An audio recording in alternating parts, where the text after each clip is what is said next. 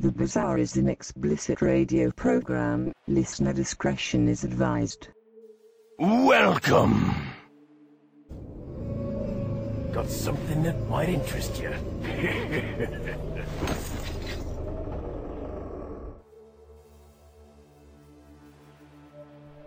Why, hello everybody, and welcome to episode 53 of The Bazaar. It is the second anniversary episode, all very exciting. We've made it this far. It's two full years, and it is the 70th total episode, so there's been lots to sink your ears into, your earbuds. So it's been a fabulous two years, I must say. Um, we'll just start off. We've I've met some incredible creators and entertainers and made some great friends through the show over the last two years. It's been absolutely fantastic. And I'd just like to thank everyone who has ever graced the threshold of this fine bazaar over the last two years, even if you've listened for a couple of seconds, giving those numbers a nice little boost. I thank you. And if you're still here from the start, uh, keep on trucking. We'll go for another two years, definitely. And I suppose veteran listeners of the show will know how it all started. Um, from the humble live streaming of Resident Evil Remastered through writing horror reviews for the now defunct uh, UK horror scene. And I built up uh, a contact list of very talented filmmakers, which I said, hey, I could uh, start talking to these guys, and of course, Dan Robinette, who was on uh, last week, was the first guest to be aired. But actually, my first recording was it a man all the way over in England, David Chaudouar. We discussed his uh, short film Bad Acid, and we actually had a mishap. It was the reason he was uh, episode number three. We had to record three different times due to uh, me getting to grips essentially with the recording software. So that is actually what the issue was. And as the months rolled by, I continued to have a stream of guests, uh, reached out to others, others reached out to me, and then we kept on going. Last year's anniversary, we had the Troma legend, Lloyd Kaufman, and now today it's with me with a jam packed discussion and dissection lying in wait. And as you may have read from the title, we're going to be looking at Suspiria, the remake uh, from the 1977 Argento movie that came out recently. Uh, I'm going to kind of compare and contrast. There isn't going to be any, well, much spoilers, just what will be the differences and should you go out and see them. And I've recently also watched the chilling adventures of Sabrina and recently watched the new um, Steve McQueen movie uh, widows in cinema. So it's all about girl power today, ladies and gentlemen. So I suppose, guys, before we dive in to the discussion, uh, over the last few months, you may have noticed a change in focus to the show. Um, you may have seen and heard. I've been traveling a lot and have shared my stories, which you all seem to love.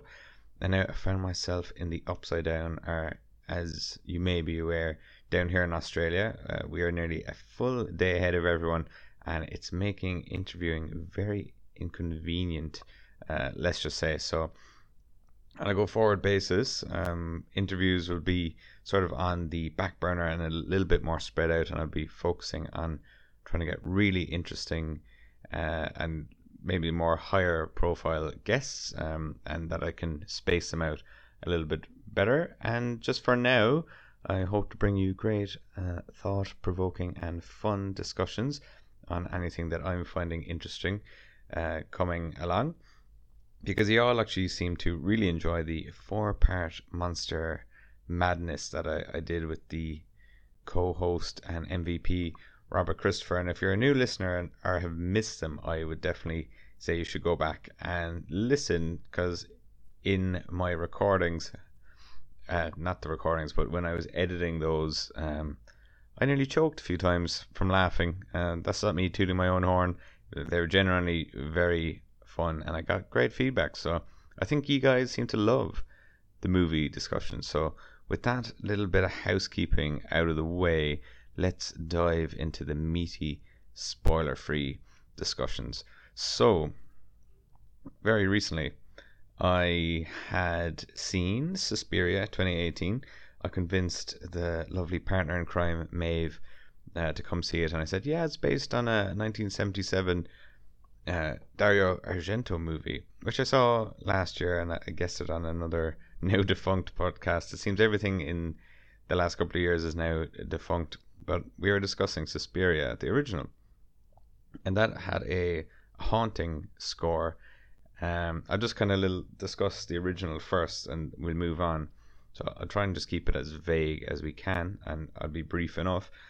But the original, uh, if you've seen it, it's like the typical giallo horror. It's all saturated uh, techno, technicolor, really jarring, um, like soundtrack from uh, the band Goblin, and it kind of, to be blunt about it, it's like a cocaine fucking fever dream, and it was sort of riveting. Uh, the the story follows a, a young girl, Susie, and she comes from America to Berlin into a dance academy, and it sort of unravels that there's a, a greater, uh, more powerful conspiracy and mystery surrounding a coven of witches. Now, that's about the extent of what I'm going to say about the story if you haven't seen either.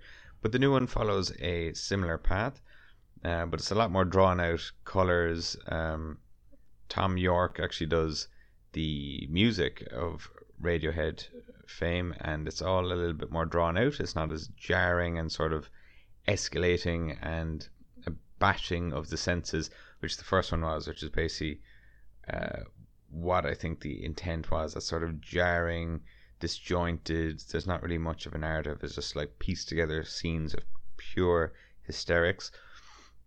So the new one, uh, it stars the same uh, actress. Her name escapes me now from uh, Fifty Shades of Grey, and she's actually quite good in this.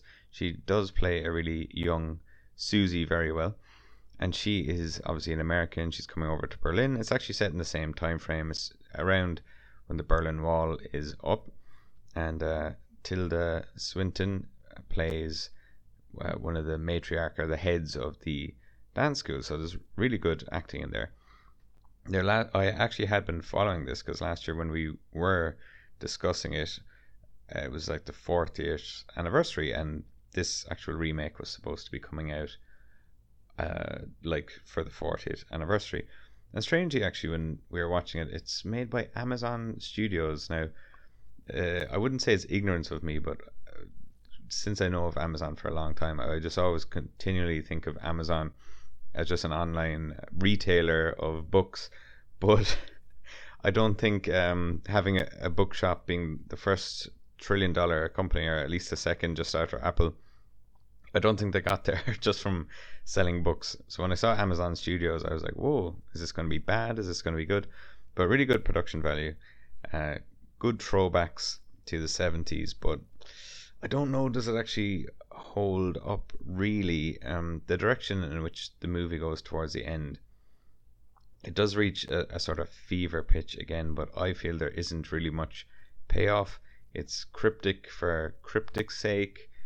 Uh, like there's you know good symbolism. You could look into it deeper, but the question you always have to ask yourself: Is it actually worth? diving into a little deeper? Is it worth your time dissecting? Is there a message? I would have personally said there was no message to be seen in this. It was just a bit of an artistic masturbation and just a throwback to the Argento movie.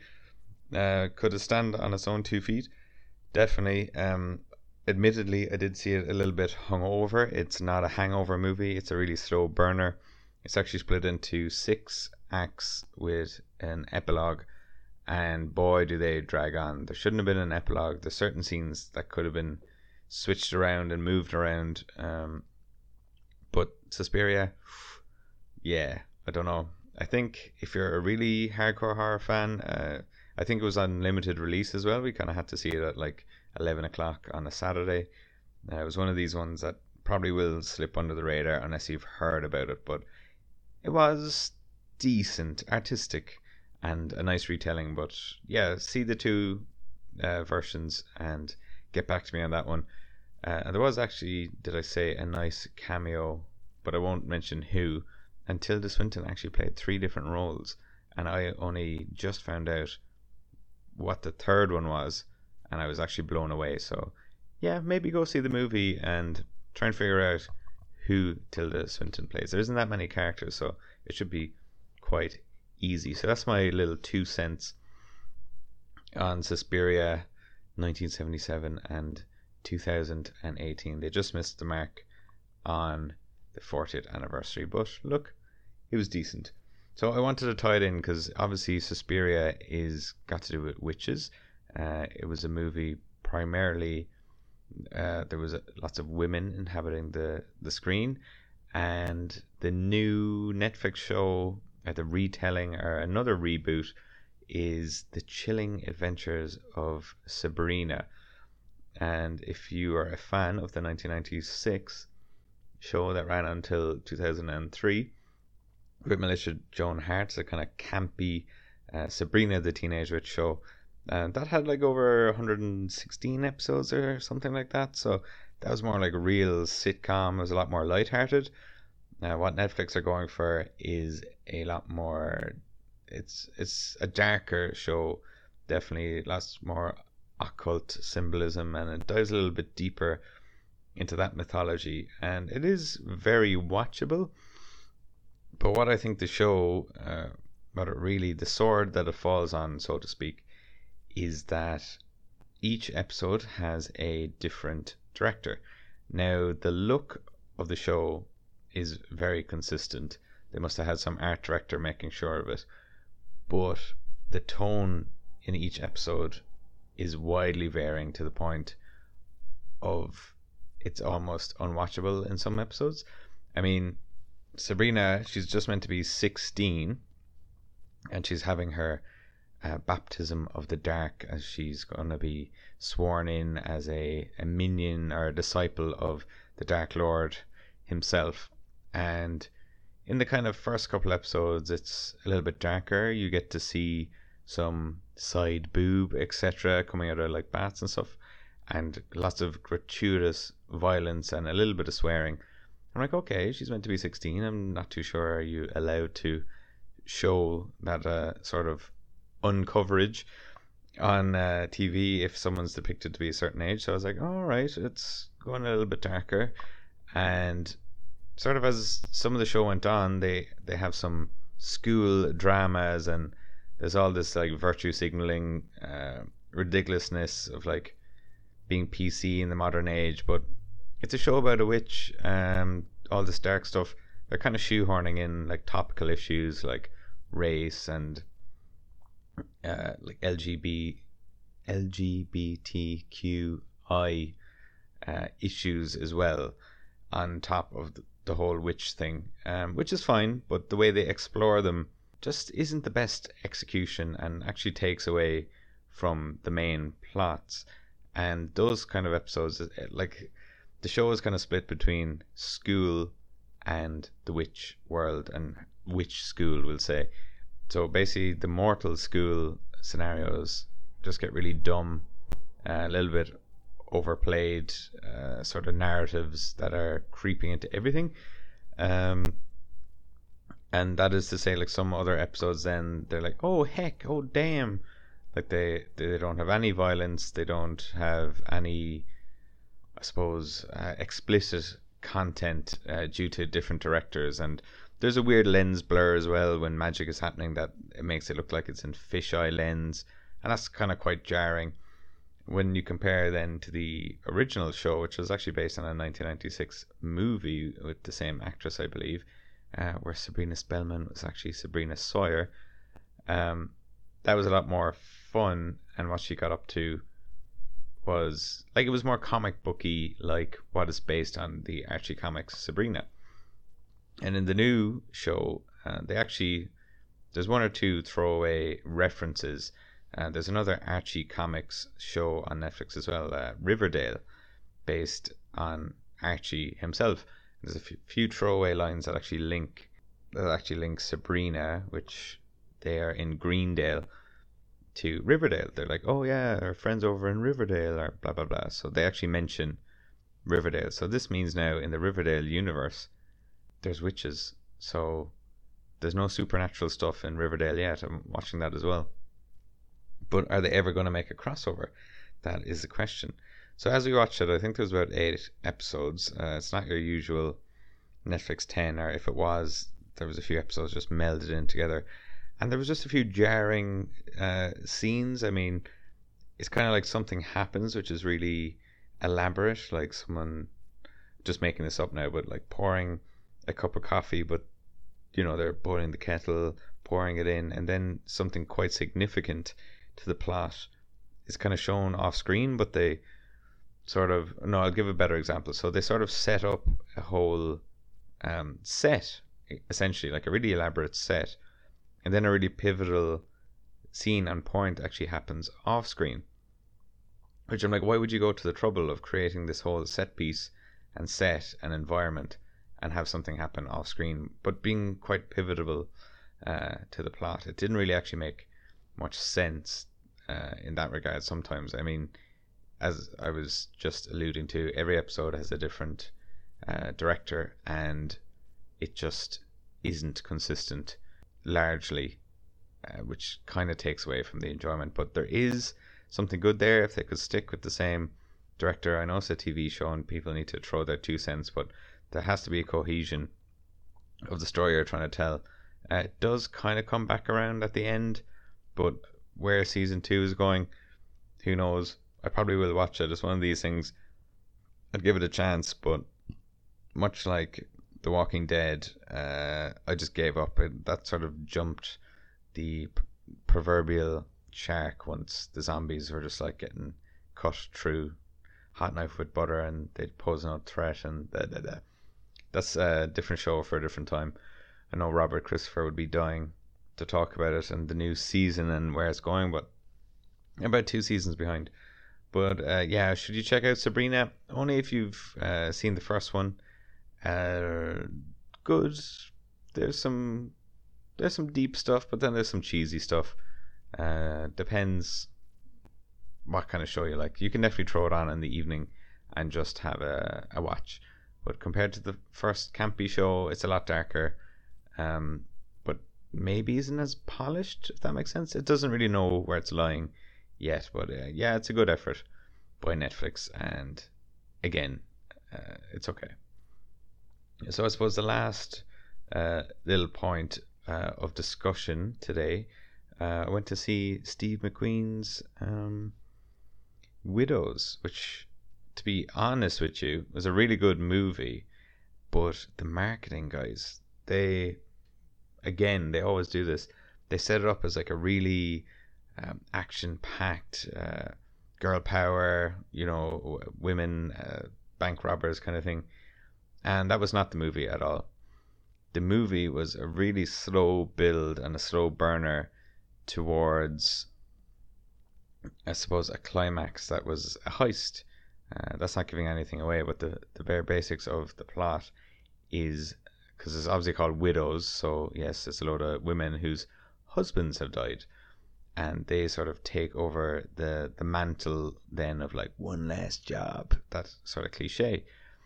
And i was going into it and i saw the title screen and i was like steve mcqueen. It's like steve mcqueen surely dead by now. He's he must be ancient. He's definitely dead a few years. And i text one of my friends after. I was like yeah the ghost of steve mcqueen the ghost of steve mcqueen actually must have um, directed this but Steve McQueen is not the same Steve McQueen. It's a different Steve McQueen. And this Steve McQueen, he's actually, I, I believe, yeah, this Steve McQueen has actually directed like 12 Years a Slave, Shame, Hunger. Like he's done a lot. He is really good. Um, but call yourself Stephen McQueen, man. You're confusing, confusing everyone. I knew Steve McQueen, the original from Bullitt and The Great Escape. He died in the 80s. I knew I was right, but I was getting really confused. So that movie was cool. Uh, there was a lot of like tense moments, nice momentum to it. a few uh, a few scenes uh, where it could have been done a little bit better. Um, I'm really just tacking this on just for the title, just to Suspiria, the Teenage Widow, just to say that I saw it. So it has been a, a good couple of weeks of lots of uh, women on film, and they're all carrying the show very well. Just to go back to Suspiria, all the acting was great. One of the actresses I actually noticed from that uh, German show Dark that was also on Netflix that I did discuss last year with Robert Christopher and David Weiner.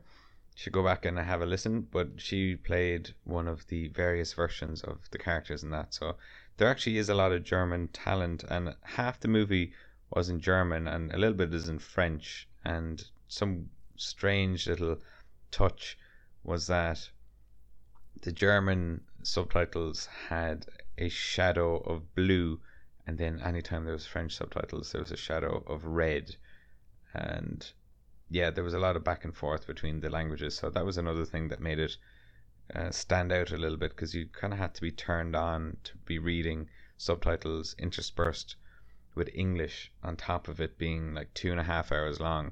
It's a really long movie, as I said. Like there should have been a lot of fat that should have been cut.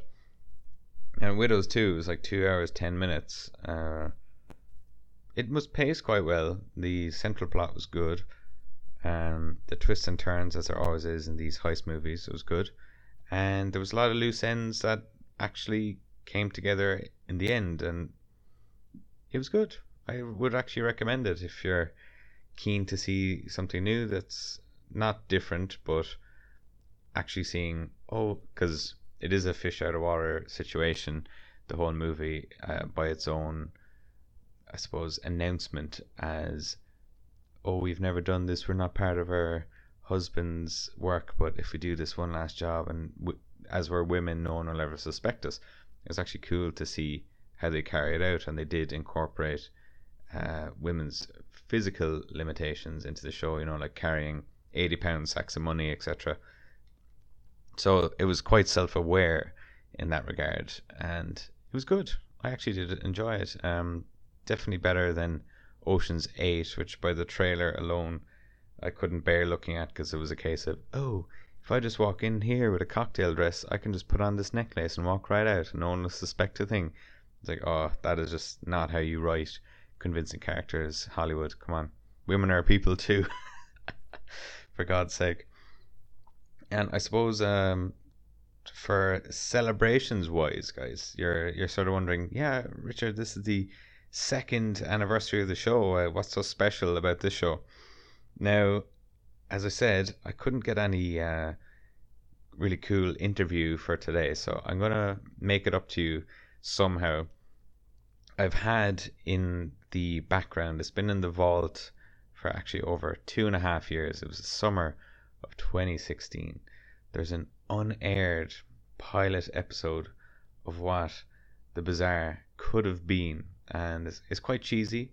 I didn't really know what I was doing. I just recorded on a limb because uh, I was thinking about podcasting since you know it was closer to three years ago, and it took a, a lot of months before I decided to actually start recording. And what the show eventually ended up being was two years of interviews and you know meeting cool people as i said getting interesting insights and yes this was sort of a a movie discussion show. So i kind of wanted today to mirror in some respect the unaired pilot. So is it going to remain unaired? No it is not. I am going to show you now the cheesy, the embarrassing, the cringy, and now remastered for your listening listening for your listening pleasure. It is the Bazaar episode 00 pilot setting up shop. I hope you enjoy, and we'll see you again for the next episode. Uh, please give your comments and feedback to this very raw, as I'm going to say, raw pilot. Explicit radio program. Listener discretion is advised. Welcome. Got a selection of good things on sale, stranger. Hello and welcome to The Bazaar. My name is Richard. I'll be bringing you fortnightly podcasts, giving you the very latest in the world of horror, entertainment, music, videos, films. Might even be a few interviews thrown in for good measure. Uh, this is just a proof of concept today. I'm gonna try out a few feelers, so sit back, relax, grab yourself a beer, and enjoy the show. So today we'll be discussing just a few small things. We'll be going through them briefly. Um, recently watched Suicide Squad, so lot of controversy about that right now, um, especially its Metascore. There's a few fans getting up in a hissy fit. You know, why is this getting so bad? Let's shut down Rotten Tomatoes, shut down Metacritic. I watched it on Sunday. It's not terrible by any means, but it's definitely like a 6 out of 10. Um, a lot of people saying, oh, the Marvel Cinematic Universe has a lot more going for it than the DCU. Um, I'd argue that it doesn't. It's been there a bit longer, so therefore, you know, people have it ingrained that somehow it's better since it stood the test of time. Uh, DC, excuse me, is definitely playing catch up. So, you know, it's hard for Warner Brothers. They're in a bit of a panic. They're really kind of pushing to get things out um, on a really tight schedule just to get ahead. So, Suicide Squad, yeah, it had the first half. People are saying it was. Some people are saying it was absolutely unwatchable. Um, I thought it was pretty okay. Uh, it was by no means perfect, as I said. Uh, the characters were fun. A lot of people saying Harley Quinn isn't a you know a meta human. She's only a person. Why is she in the squad? Is it just eye candy? Well, you know Margot Robbie. She's a great actress. She does a great job of Harley Quinn as an Australian. Um, she could have been a female boomerang. If an- if anyone shouldn't have been there, was Captain Boomerang. He can only throw boomerangs. Like he's not going to take down the likes of Superman. With that kind of crap. Um, it was kind of fun. Um, I believe it could have been a very different film if the director could have gotten what he wanted. Um, it's, there's very like evidence there was different kind of cuts going on, especially at the start. Um, but the assembly parts were okay. There there was a little bit of backtracking, going over reintroduction of characters, but it was fun. It was a Sunday movie. It's a comic book movie. Uh, you know, I put out a tweet the other day, kind of saying like people need to stop expecting Citizen Kane. Got a bit of backlash saying you know we expect kind of something better, uh, better execution. Um, I did agree to a certain extent, but you know it is it was certainly better than Avengers: Age of Ultron. I, I thought that was absolutely terrible. Uh, for a number of reasons, it was pretty much identical to the first film. Uh, you know, the team must face their inner struggles and defeat the big bad. And it was just worse. It was, you know, a little town that was supposed to turn into a comet, and James Spader as Ultron, he just felt as if he was phoning it in. For normally a very good voice actor, he just wasn't really at the races. Uh, another thing that's kind of popped up, uh, speaking of horror, is the Olympics in Rio. Um, getting very bad press at the minute. It's been dubbed Apocalympics, uh, which I'd agree with. Um, there's coaches getting robbed at knife point. There's kayakers, the couch kayak hashtag that was going along. The kayaker that fell. um, he hit a couch in the middle of the lake, I think, and capsized. He's given out. Uh, Serena Williams got a virus and she got knocked out. Um, two more kayakers capsized, I think. or sailors. I'm not too sure. You see, I'm not actually watching it. Just moved into a new apartment, so we don't actually have a television. So I'm only kind of getting highlights through the internet. Um, what else happened? There was that um, French gymnast who broke his leg uh, in three places. That looked fairly rough.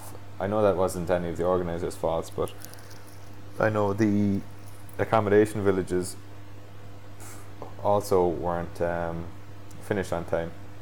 Lots of stuff going wrong. I'd say it was a lot of corruption. Uh, money not going where it was supposed to be. Uh, they had the worries at Athens uh, in 2004 that it wouldn't be finished on time, but they really pulled it together. But um, it just doesn't look like it's um, the best Olympics so far. I really don't have any interest this year, bar you know the hundred meter sprint. That's always a classic. Um, might watch a bit of wrestling, archery, diving. You know all the long jump hurdles, discus. They're all kind of nice fill-ins running up to the athletics. But I digress. Um, as well, the Blair Witch. Uh, I know news broke about that in the last sort of fortnight. Uh, it used to be Into the Woods. Um, everyone's calling it the stealthy sequel to the Blair Witch um, that just came out, and everyone's amazed and everyone's happy. Uh, I tell you my take on that. Um, I said they reshot a few scenes through in the Blair Witch.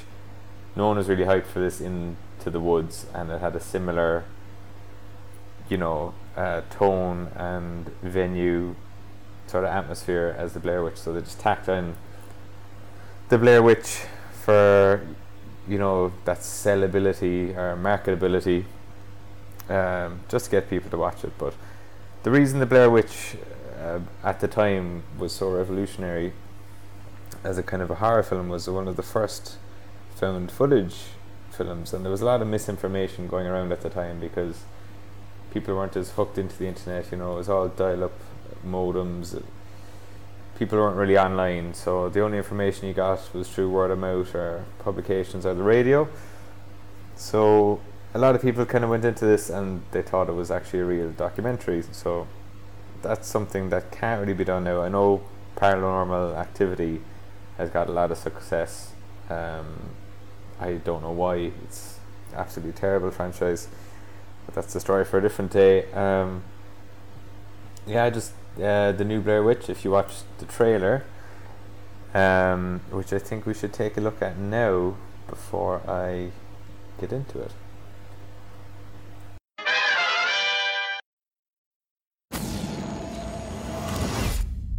What is that?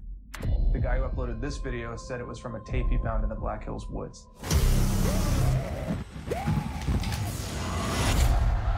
I think that might be my sister. You really think your sister could still be out there after all these years? If there is any chance that I could find out what happened to her, I need to try. Legend said there's been a curse on these woods.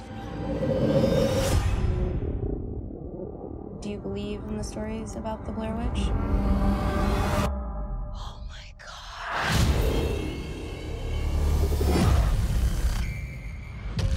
This looks familiar. We've been walking in a circle. No way! They're everywhere. Who could have done this? You did this! Oh my god!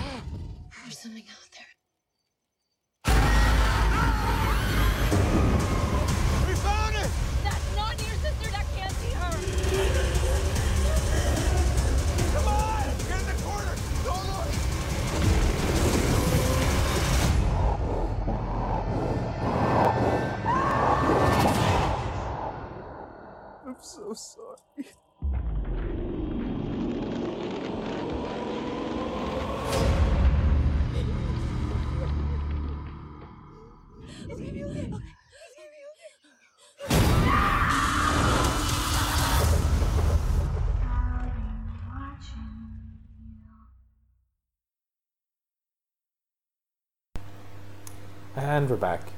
So you can hear a lot of uh, screaming and reverb and confusion. Um, it just doesn't look that good. Um, I implore you to check out the trailer though.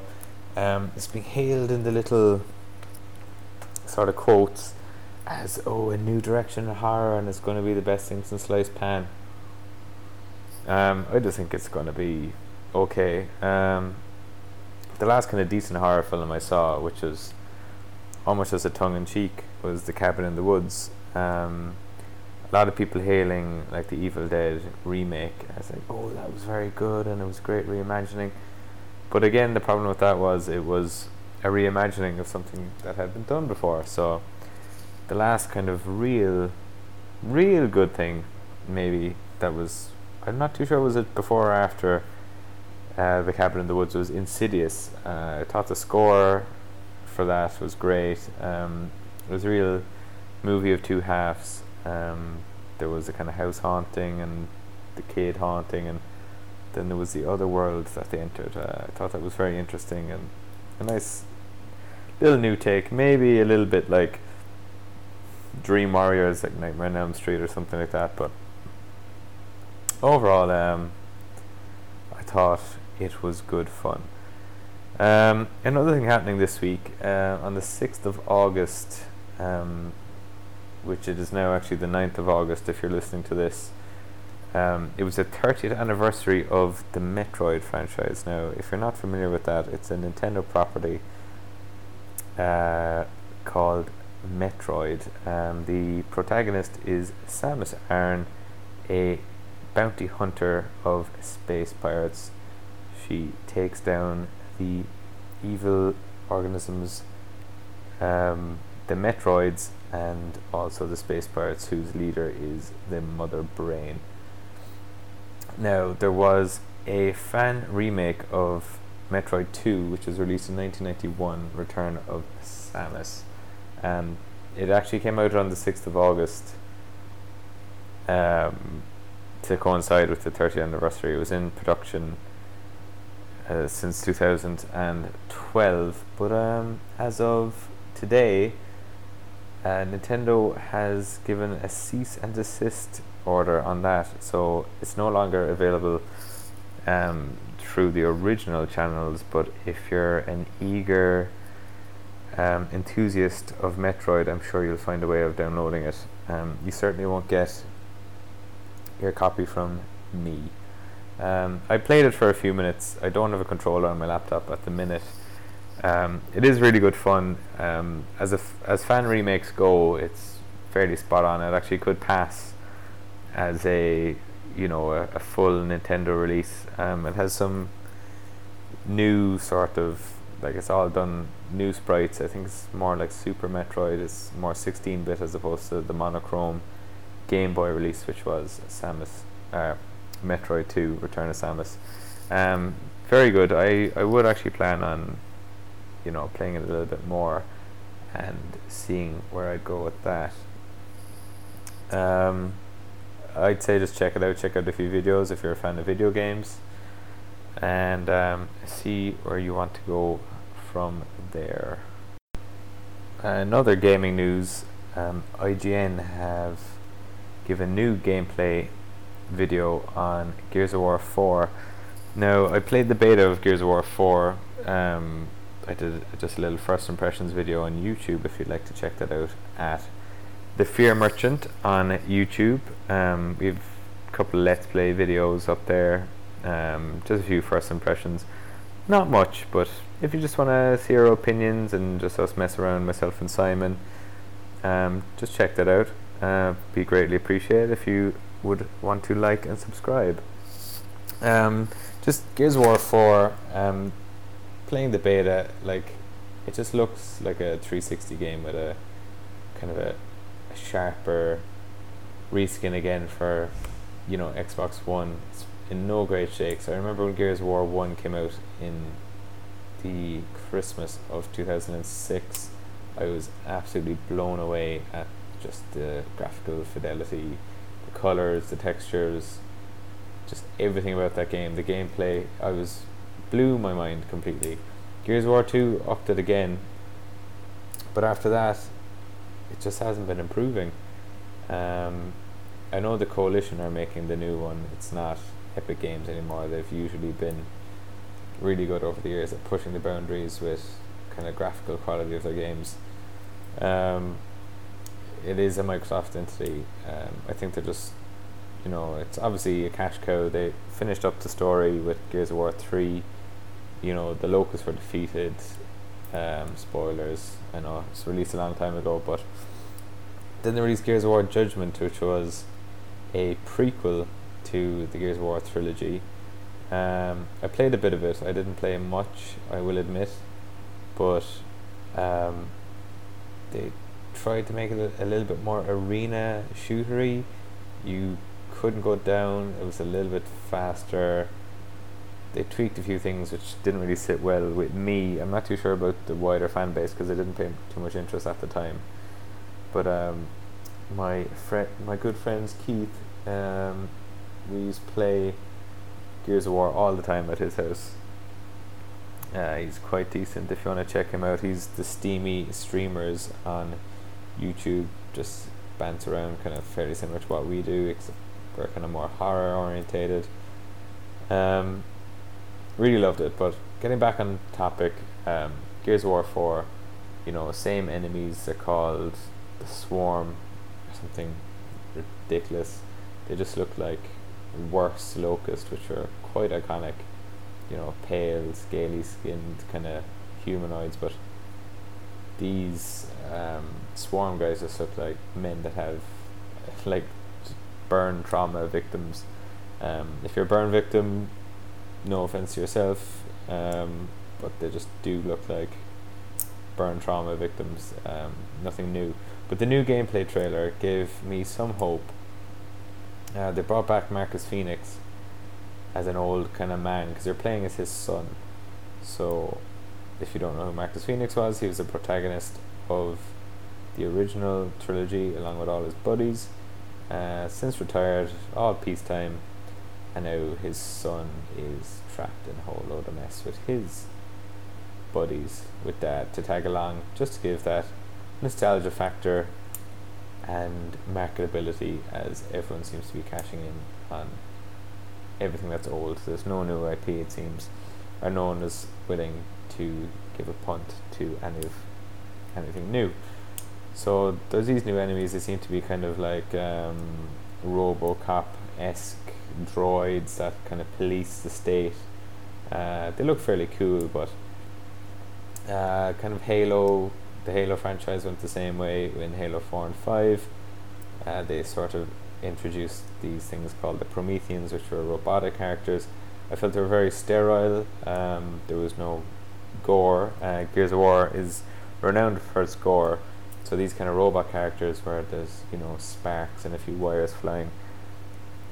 It doesn't look too kind of interesting or satisfying, but I like the way they did add a new sort of enemy into the mix, which was nice to kind of see that at least they're doing something new with themselves as a new company.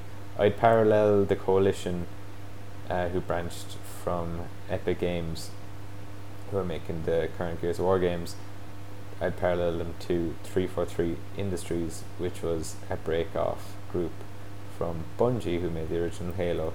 Now, interestingly, just a small point really, I'm just kind of rambling, but the Coalition was the name of the government in the Gears of War franchise, so the company spun out of that, called themselves the Coalition, and 343 Industries is so named after 343 Guilty Spark, which was a character in Halo. So the two kind of branch off studio names are related to the core franchise in which they broke out from. Um, so besides that, um, it was nice to see Marcus Phoenix, and again, it does look a little kind of bit more dark like it used to be, and um, like Gears One, it got did get progressively progressively lighter, which I didn't agree with, and a lot of other people didn't agree with since they're now going back to it. So I am also looking forward to that.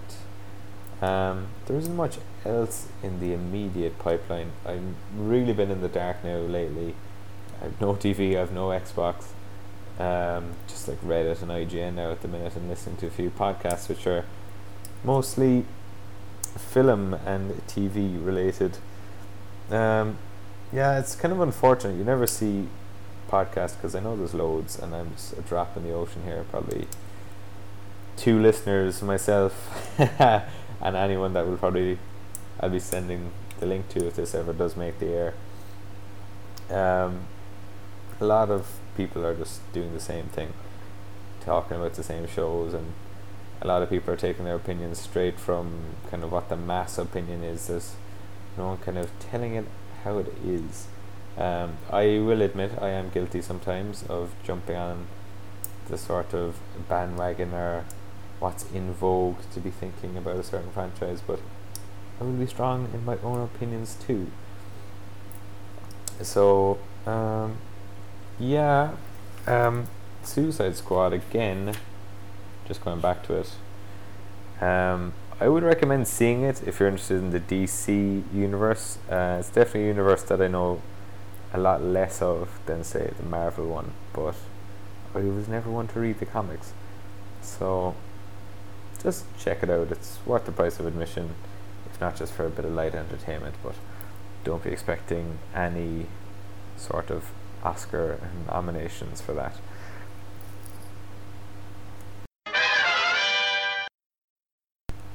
So this brings us on to our last section, um, a fire sale, where I will be telling you what I've watched over the last one to two weeks in the quickest amount of time possible before the song ends. So without further ado, I've been watching Martyrs 2008, Martyrs 2015. Uh, lots and lots of television. I've watched Fargo season two. Uh, wanted to start um, Mr. Robot season one. Uh, started season two.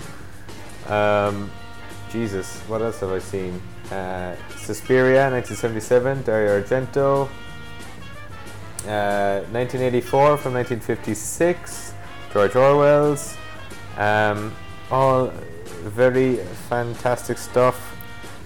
Jesus. Um, fuck, fuck, fuck. I don't know, man. Too much. Um, Maximum Overdrive, Stephen King's movie about the trucks and all that kind of crack. And um, yeah, geez, that was nearly it. Ooh, sorry, guys. So I'm going to conclude the podcast there. Uh, thank you ever so much for listening. If this ever does make it to air, um, if you would like to socialize with me, uh, please feel free to find me on Twitter at the Fear Merchant. Uh, we're also on YouTube um, at the Fear Merchant and on Twitch at the Fear Merchant. Very easy to remember. Um, stay safe, stay spooky, and I'll see you on the other side. Thanks very much again for listening. Richard out. Come back anytime. I'm recording this because this could be the last thing I'll ever say.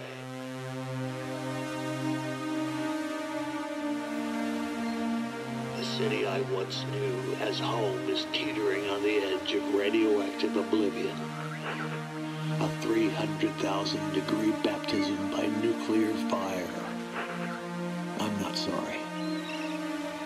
It coming. A surge of white-hot atonement will be our wake-up call. Hope for our future is now a stillborn dream. The bombs begin to fall and I'm rushing to meet my love. Please remember me. There is no more